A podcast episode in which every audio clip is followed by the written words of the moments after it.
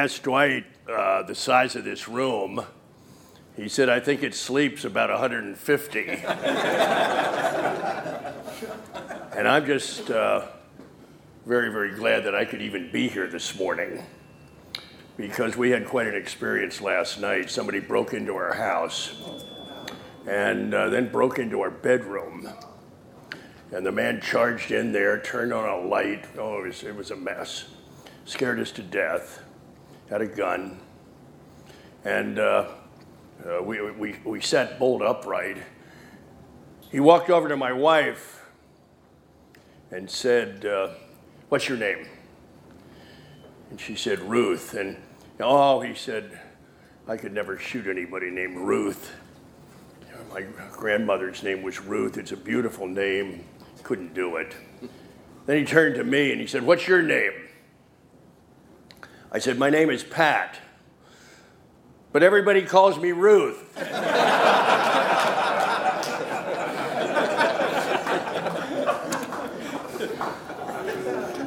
All right. Settle down, guys. Settle down. the book of Ecclesiastes, huh? That's what you're in the middle of. Very interesting. Um, Skip Heitzig is a pastor out in New Mexico. Earlier this year, his book came out, The Bible from 30,000 Feet, soaring through the scriptures in one year, from Genesis to Revelation. So, I looked to see what he had to say about Ecclesiastes, particularly Ecclesiastes 7, because that was my assignment. So, let me share with you uh, what we can learn today from him. Solomon then moved from the practical to the spiritual, bringing the soul into the equation. All the labor of man is for his mouth, and yet the soul is not satisfied. That's Ecclesiastes 6 7. The material world satisfies your flesh, but not your soul, the inner eternal part of you. Just like your body, your soul needs nourishment too, and just like your body, it matters what you feed it. That kind of soul food includes studying the Word of God, worship, prayer, discipleship, fellowship, witnessing, and obedience to the commands of Scripture. All of those exercise and strengthen your soul so that your soul can dominate your flesh rather than the other way around.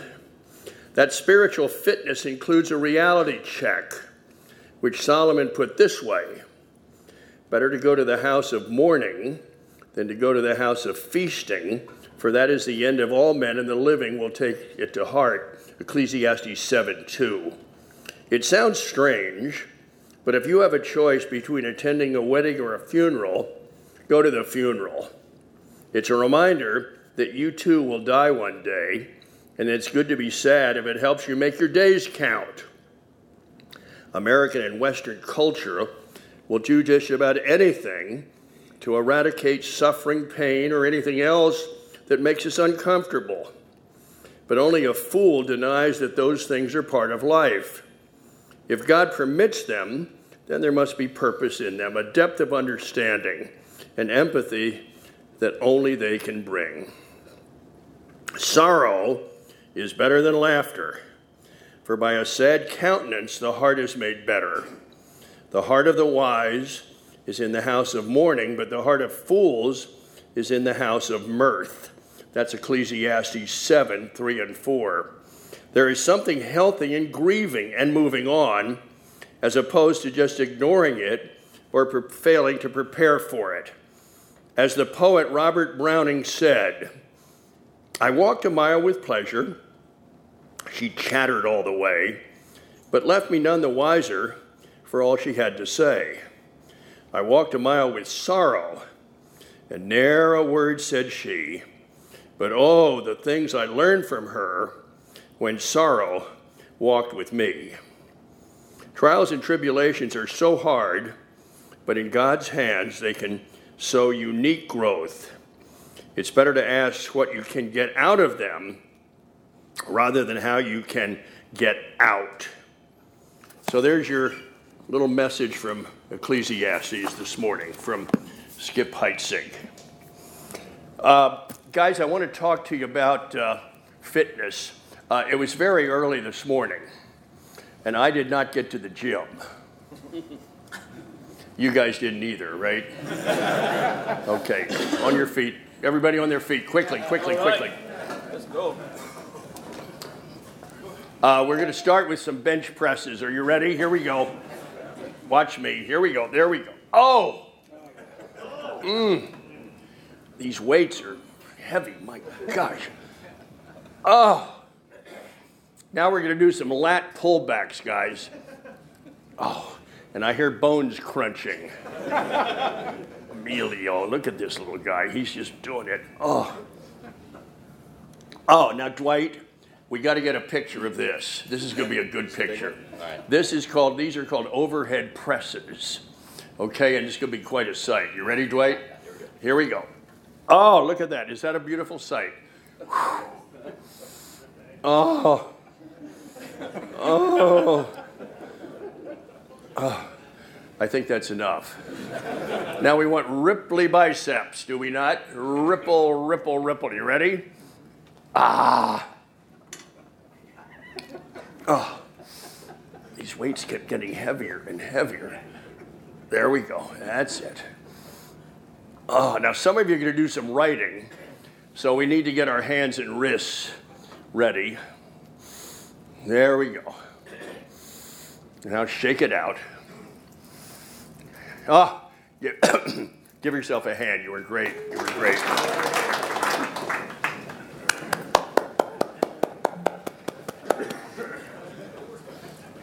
So, we exercised our skeletal muscles today. And when you get on your bike or your elliptical, you are exercising your heart and lung muscles. However, there's another muscle in our body. It's a whole different story. And we got to talk about exercising it. This muscle is about two and a half to three pounds. It's about the size of a cantaloupe. It's got a wonderful protective device, a bony structure called a skull. And inside that bony structure is this cantaloupe lodged in there. Oh, it's a remarkable muscle. To get a computer to do everything that this cantaloupe does, well, that computer would have to be the size of Dallas, Texas, and 22 stories tall. So, therefore, it behooves us to take really, really good care of this muscle. Really good care. So, how do we do that? Well, first of all, this muscle needs an enormous amount of sleep, which I did not get last night because I wanted to be with you and I was so, I, I mean, I couldn't sleep. Uh, just kidding. Guys, this muscle needs rest, it needs sleep.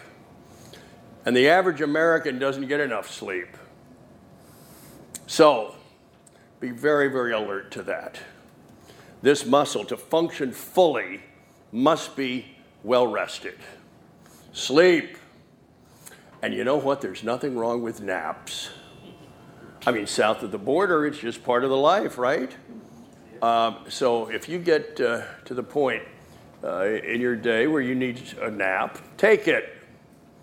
Just close the door to your office, tilt your chair back, and take a little siesta. Uh, there's a second thing that this muscle needs,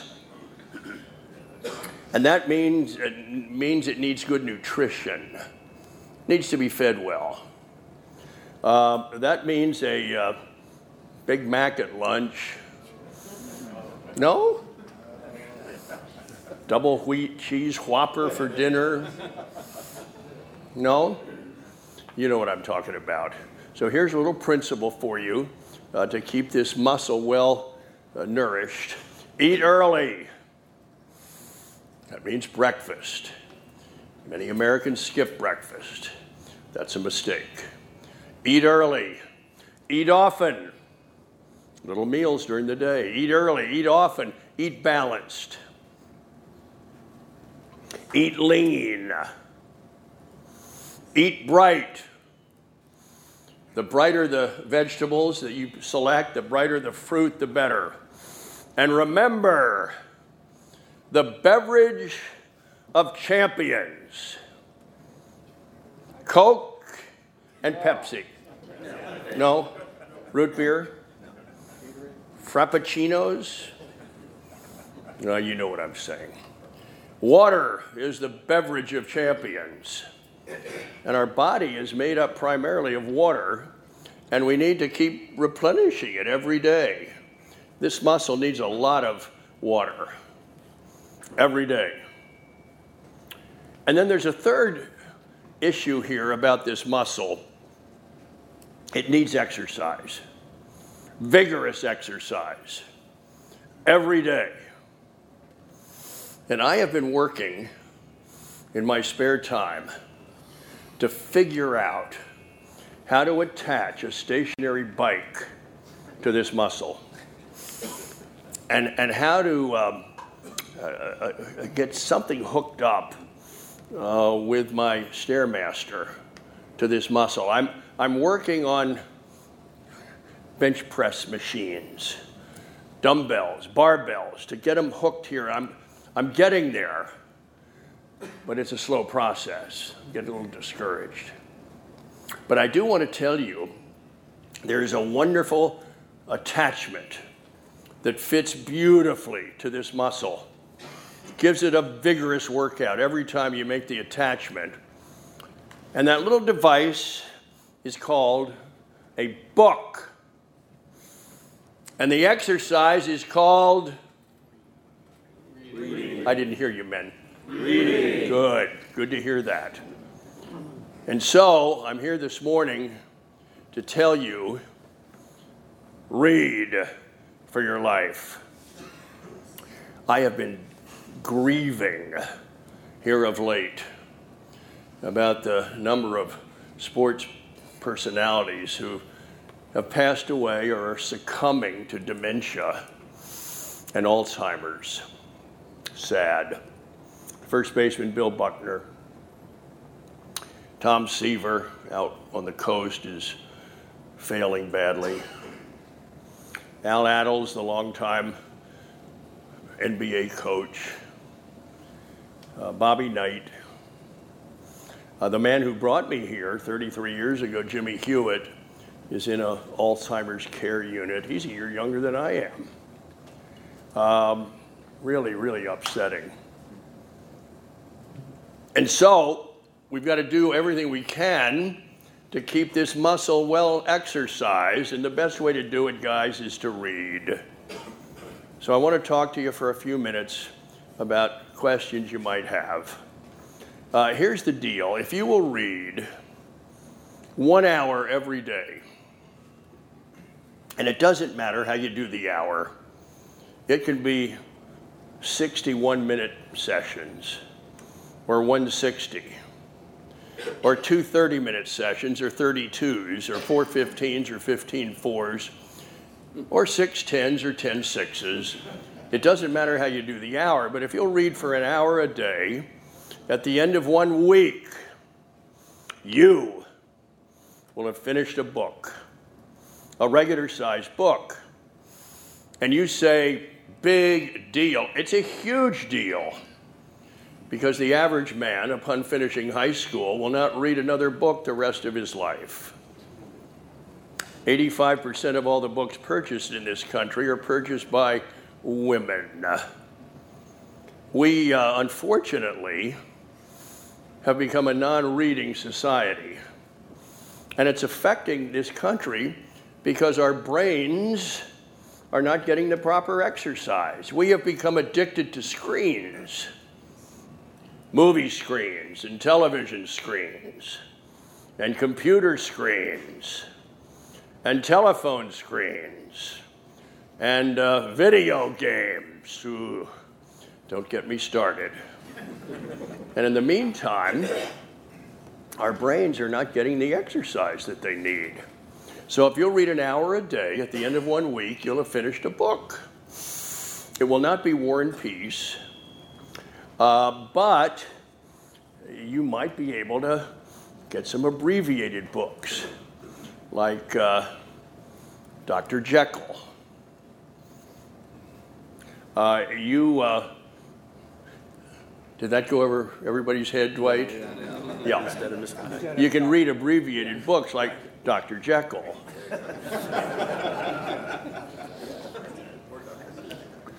Uh, Snow White and Dopey. you can go to used bookstores, which I did the other day, uh, and I bought a copy of uh, Victor Hugo's The Hunchback of Notre Dame. And darn if the spine wasn't bent.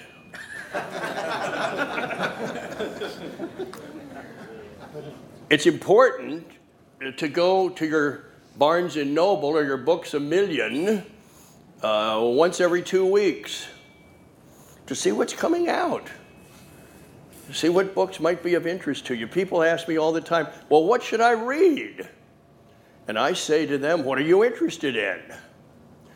And never pick up a book that you're not interested in. That doesn't go for you in school, okay? Uh,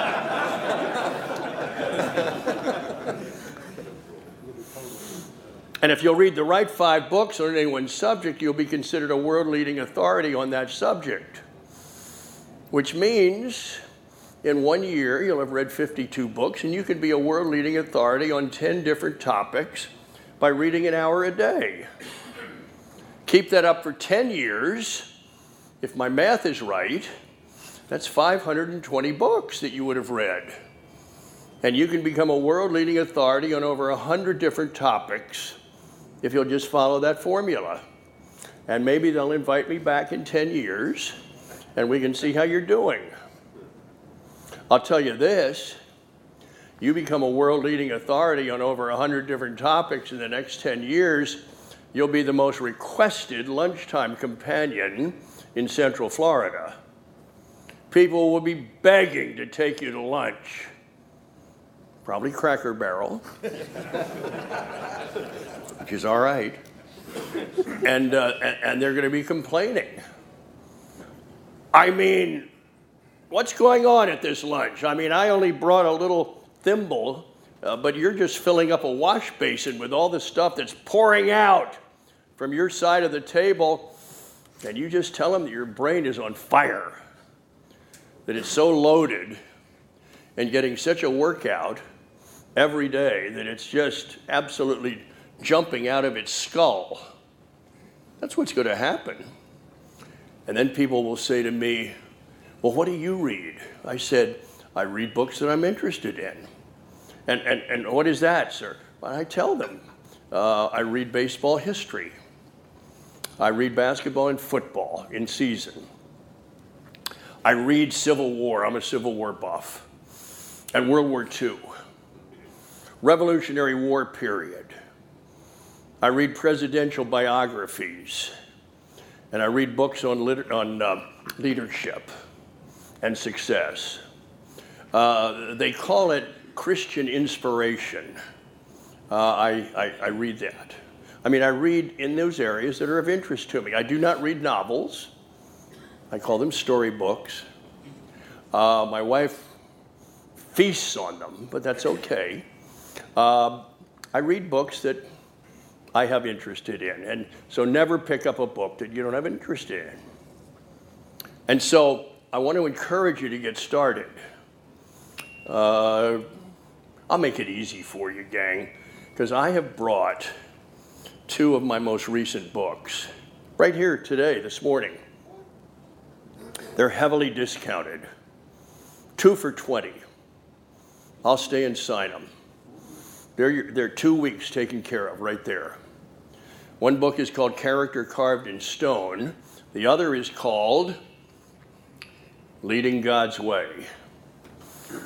So that'll get you started. You won't have to go to the bookstore for a while.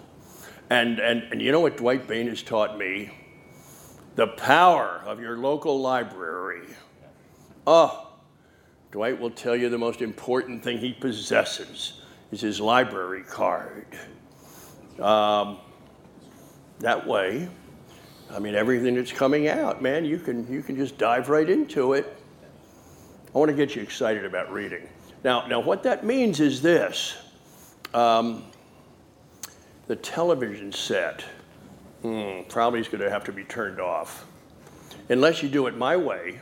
Uh, how do I do it? Uh, I have the games on, but the sound is off. So I can kind of keep an eye on what's going on, but I'm also reading. It's called multitasking. And, and, most, and most of the things that they say on the games is meaningless. You know, it's just kind of blabber. So just take the sound off and do both. That'll work, won't it? Now, here's the big question What about my Bible reading? Mm, I'm struggling with it. I hear men say. I mean, I'm struggling. I'm not really getting out of it what I should be getting out of it. So I got to tell you a little story. Uh, the date was July 1st, 1975. I was 35 years old. I was the general manager of the 76ers. Uh, my family and I had, were on a vacation up in New York State at a Christian camp. And uh, the speaker during that week was a veteran Bible teacher named Dr. Lehman Strauss. Uh, we were enjoying sitting under his teaching each morning. So on July 1st, I was sitting out on a bench by the beautiful lake there. Lovely, lovely morning. Enjoying the scenery. And darn if Dr. Strauss doesn't come over to me. Well, he was a Philadelphian by trade, and he understood the sports scene in Philadelphia. He sat down, we had a very nice chat, and then he said to me, out of a clear blue sky, How are you doing in your studying of God's Word, he said in a deep voice. I mean, it sounded like the voice of God. And I was kind of scared, kind of nervous. Whew, what do I say? I'd been a Christian about eight years, but I really hadn't found a, a rhythm. And um, so I thought about it and I said, um, I'm not doing very well, Dr. Strauss, but what do you recommend? and here's what he said to me. He said, There are many ways to study the Bible, but I want to recommend a way to you that has been very helpful to many. He said, This is the first day of July, and I want to recommend that you totally disregard for this month 65 of the books in the Bible. Now, that's not what I expected to hear from a Bible teacher. He said, I want you to put aside 65 of the books, and for the month of July, I want you to read the book of James once a day, every day for this month. He said it'll take about 20 minutes a day to do it. But he said on the 31st of July, he said, You are going to feel as if you have ownership of the book of James. You're going to feel that you absolutely have it captured.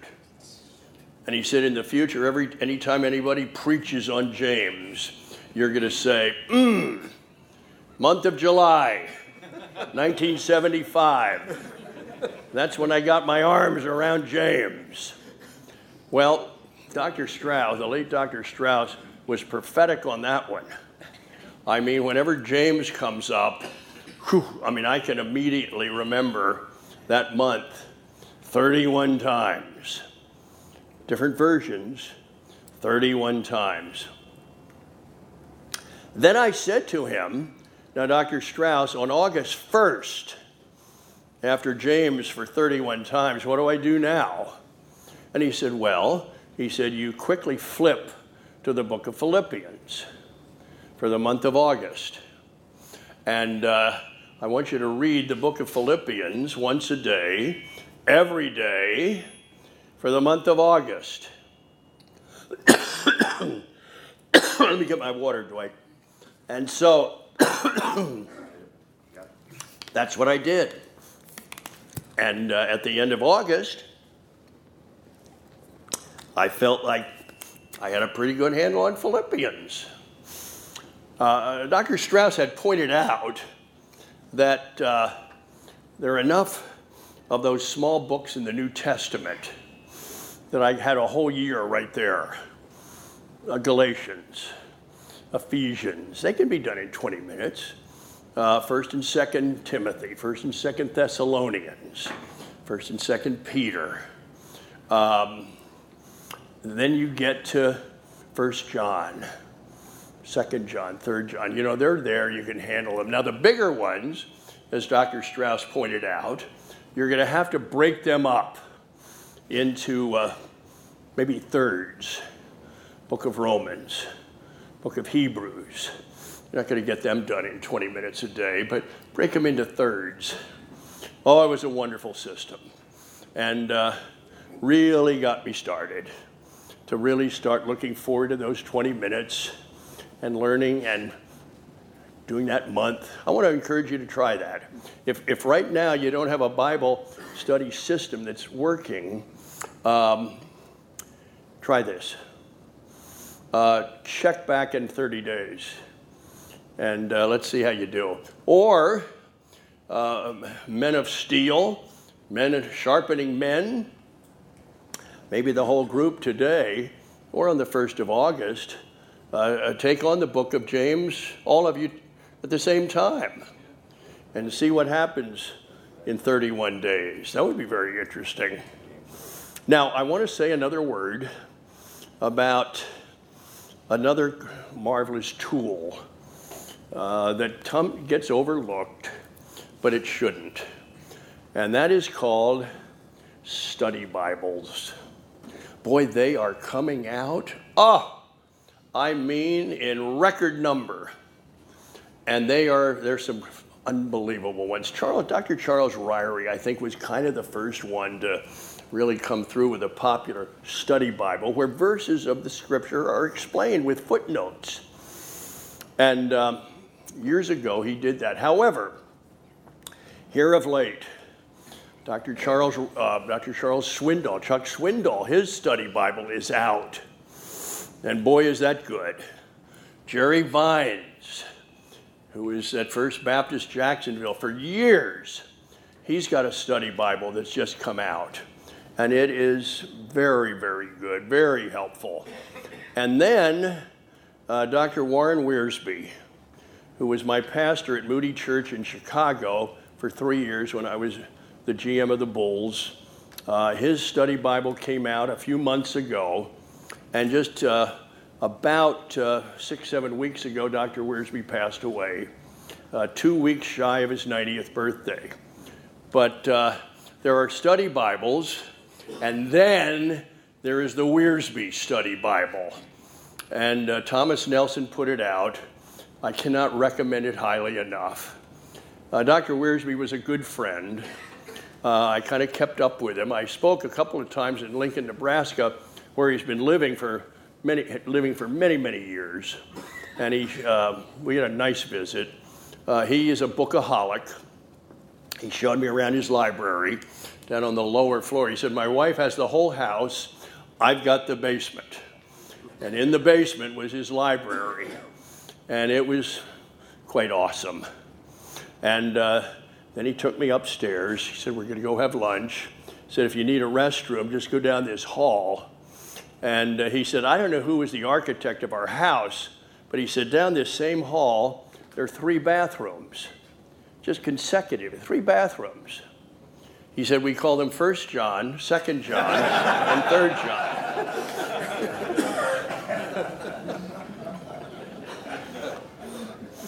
and here, may be the best news of all because on November 1st of this year, Dr. Tony Evans has his study Bible coming out. Oh boy. If you've ever heard Dr. Evans preach, you know that uh, he is in a class by himself. And I cannot wait to see what the Tony Evans Study Bible is going to look like. It's out on November 1, so make note of that. All right, gang, we have come to the point of this session that any husband who has ever tiptoed into the house at 3:30 in the morning knows all about. It is called the question and answer period.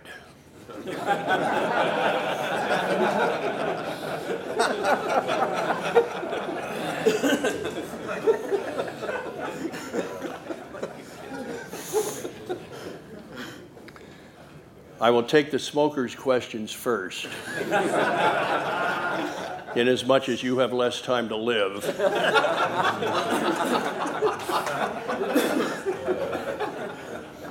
okay, I saw that hand. Yes, who had a hand up? Yes, sir. Uh, Stand up so we can hear you, bud. You said to read the Bible 20 minutes a day. Do you include that in with your one hour a day reading? No, that's that's beyond. Yeah, yeah. The Bible, the, the 20 minutes in James, has nothing to do with what you're reading. And I, I have discovered this. I uh, really have found that if you get that Bible reading done in the morning, uh, your day is going to be better. And, and uh, it's done. And because so much can happen in the evening, you know, you may not, you may be tired. Uh, your wife may have stuff for you to do. You may be out late doing something. And now you come home and, oh, I got to read James. Uh, just get it done in the morning. You got to get up a little bit earlier, do it. And that way, your, your uh, spiritual antenna is up all day. And you feel good about what you've done. You've been in God's Word for 20 minutes or so, and that's what it takes. in the meantime, um, subscribe to our daily bread. I think it's important to have a devotional that you work with. And for many, many years, that little booklet that has come in the mail called Our Daily Bread. And every day, uh, it's good. They never have a bad day. And so just check that out. Uh, Radio Bible Class puts it out. It's, it's a must read. You can read it in about five minutes, and it's, uh, it's good. Yes, sir. Yes, I, I knew you. On your feet. Attaboy. I, I knew you had written a lot of books. I didn't know you were over a hundred. But for somebody that may feel they have a book in them, what's your process to set about writing a book? Uh, if you've got a book in you, there's only one way to deal with it start writing. And people say, Well, how do I do that? And I say, one page at a time. one, one, uh, one page a day. At the end of one year, you'll have 365 pages, which is probably too long. Uh, if you can't write well, uh, hire a wordsmith, which I do, uh, or a writing partner who can take your material and get it organized and pull it together. Uh, I find that invaluable. If you're a, if you're, if you're a skilled writer, you don't need that. But uh, start writing one page a day. Uh, getting it published is the easy part. Uh, that's not a problem. Uh, but writing it requires discipline, and uh, you've got to have it organized. You've got to know what, what it is you're trying to say. You need to have your chapters organized, and then sit down and write one page a day. In one year, it'll be finished. And then you need an editor to make sure it's, you know, it's clean. And then you come back and see me, and I'll tell you how to get it published. Does everybody have a book in them? Yes. Mm. Well, we may have 150 books ready to publish. Um, but that's how you do it, one page at a time. What else do we have? Anything else on your mind? We need to be finished here in about three, three or four minutes, and then you're, you're all off to work. Yes, sir. Uh, how about audiobooks? Where are those? Oh, good, good. I, I, I don't do them. I sh- probably should. My wife does. She's, a, she's traveling a lot. Uh, she drove six and a half hours this week up to the Panhandle for a meeting, and uh, she has books on tape with her all the time. Um, don't tell anybody, but they happen to be novels. you know, she loves novels, and I, uh, I love history. Um, I love sports history. I love presidential biographies. Uh, so, but I, but we, we, leave each other alone. you know, I learned that the hard way. Um, I said, Ruth, um, these storybooks you're reading really are. Uh, that was the end of that discussion. uh, yes, sir. Can't hear you. Do you do anything to prepare you to read, to drown out the noise, to kind of get you into the to focus to about what you're about to go into? I need that expanded a little bit. Do I have? Do, do I? Do you do anything to under, like when you're about to go in to read a book uh, to kind of get a better comprehension, to drown out the noise, the phone, the, everything going on around you? yeah, good point. No, I uh, I can't read with noise. I can read with background music, but if there's talking, no, I, I struggle with that. Uh, I read about six or seven books at the same time. Uh, I've got them there, right there on my uh, my little uh, seat area. What do you call that little study seed area? Anyway, there are about eight of them there. You're La-Z-Boy.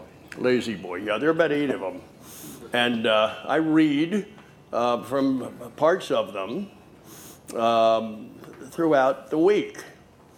Uh, I don't read one book from start to finish and then go to the next one. I'm reading six or seven at the same time. My goal is to finish one book a day. I didn't say read it from beginning to end. I want to finish one book a day. And then let me tell you what's going on. I've been doing this. Well, I started collecting books when I was seven.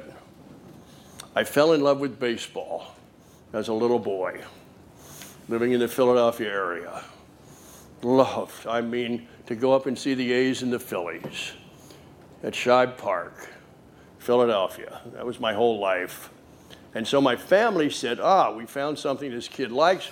Let's give him baseball books. So they did. And I saved them. And uh, I've saved every book for the last 72 years. Uh, the end result is I've got about 30,000 books now. And my wife, when we, when we downsized three years ago, threatened made it very clear these books are not going to the smaller house. And if you can't figure out something to do with them, uh, I'm just going to throw them away or something. I mean, it was scary. she was not smiling. So I quickly tried to find where do I go with these? You know, I want to have a legacy. I want to Pat Williams Leadership Library, and where does all my sports memorabilia stuff go? Long story short, uh, First Baptist Orlando, where we go, uh, is interested in we're, we're, it's going to happen. They've got an enormous amount of space up there, and so we're going to have uh, the library there. And uh, the architects are looking at it, and the design team, and it's getting kind of exciting. Uh, we need, I've got a matching grant. It's going to take about $200,000 to get it done. And, and uh, a, a, friend has said, if you can raise 50, he said, I'll match it. And if we can do that, that it's half done. So I need to raise 50 quick to get this guy to match. He'll match. So if, if any of you uh, uh, just have nothing to do with your money, Make sure you see me. We hope to have that thing up and running by, by Christmas, and we're quite excited about it. 30,000. And the, here's the deal it, it, it doesn't slow down because books keep coming out, and, and books that I like to read, and I uh, keep adding. It, it doesn't, it's not going to stop. So uh, that, that's a, a big project that we're in the middle of. So will, will this be a lending library? Well, good question. Uh, the books are still mine, and I'm not sure that I trust people to take them out of there. But they do have reading rooms, and there's a room they've given me to speak, you know, to have leadership seminars, and we still have to kind of figure all that out. I, I uh, y- yes, sir. With your uh, love for baseball, how do you end up in basketball? Well, my roots, uh, my roots are in baseball.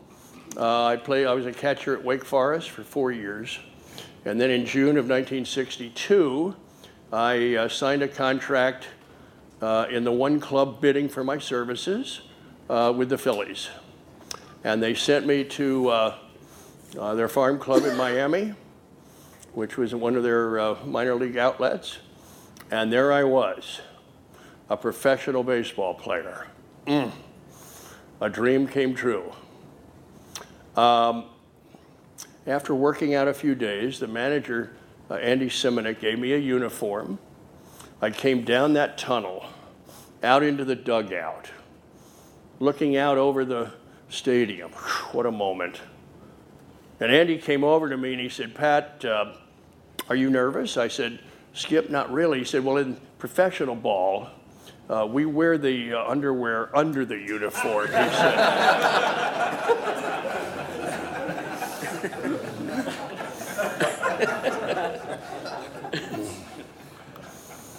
Took a little while to get adjusted. I used to shower before the games, it was less crowded then. anyway, that started a, a seven year career in baseball. I played two years and then spent five years running uh, farm clubs, minor league clubs for the Phillies. And uh, all of my uh, focus, my direction was in baseball. But then, one day in July of 1968, out of a clear blue sky, I was running the Phillies Farm Club in Spartanburg, South Carolina. The phone rang. It was Dr. Jack Ramsay, who was then the GM of the 76ers, longtime college coach, who said, uh, I'd like you to come up and run the front office. He said, because I'm going to take over the coaching duties here. I need somebody to run the, the front office. I'd never met him. We didn't know each other. But he offered me the job. I uh, agreed to take it. Left baseball. That was, uh, was 51 years ago. And, uh, but I've never lost my love for baseball. On two occasions in the 1990s, we attempted to bring Major League Baseball to Orlando. The first effort, and that's where the DeVos family came in, because I went to Grand Rapids and invited them to come down and be the owner of the baseball effort. They agreed to do it, but they sent that team to Miami. And then uh, five years later, they expanded again, and this time they picked St. Pete. And, uh, ooh, we were not happy with that. So here we are, uh, I mean, what, 30 years, 25 years later? And I'm still convinced that uh, Orlando is the spot. And uh, between us girls, uh, that's the uh, big push in the uh, next piece of my life to help lead the way to bring Major League Baseball to Orlando. That's my ultimate desire. And uh, a little bit later in August, uh, you'll be hearing about it, reading about it. Uh, here's how we got the magic 33 years ago. We said to the community, we need $100 deposits on season tickets just to show basketball that something's going on down here. And so after 90 days, we had $100 deposits on 14,000 season tickets. Uh, that's the only reason we stayed in the ball game. Now the NBA was just floored by that. They never heard of such a thing, and that allowed us to stay in the hunt. And then in April of 87, they took all four of the expansion teams. But uh, Little Orlando, back in 86, 87, how many of you were living here then? I mean, you remember, we weren't a whole lot. We uh, had no skyline downtown. The airport, we just hoped people wouldn't fly in here. there was no convention center, no Universal Studios, no uh, Animal Kingdom, no Swan and Dolphin. It's now 8 o'clock, and uh, I'm just getting warmed up, but it's time to go to work. I understand that. Any more questions? Yes, sir? What would you say to a guy facing a Mount Rainier? Uh, you, uh, facing a Mount Rainier? Yeah. Start climbing. Start climbing. And make sure you've got a climbing partner. Uh, when, I, when I took on that mountain, I wrote a book about call, when I attempted to climb Mount Rainier, I was in the middle of a midlife crisis. And I thought, let's climb a mountain. Well, I knew nothing about mountains. Uh, Mount Rainier kicked my tail. I, I lived to write a book about it, but I learned this you can't climb Mount Rainier without climbing partners. And you can't climb the mountain of life without partners who are helping you climb. And uh, that, that's a quick summation. Yes, sir? Yes, uh, do you, when you read a book, do you highlight the things that really pop? Well, I learned in How do you college, I, track those over the years? good question. I, I flunked a course uh, at Wake Forest because I highlighted with a black magic marker.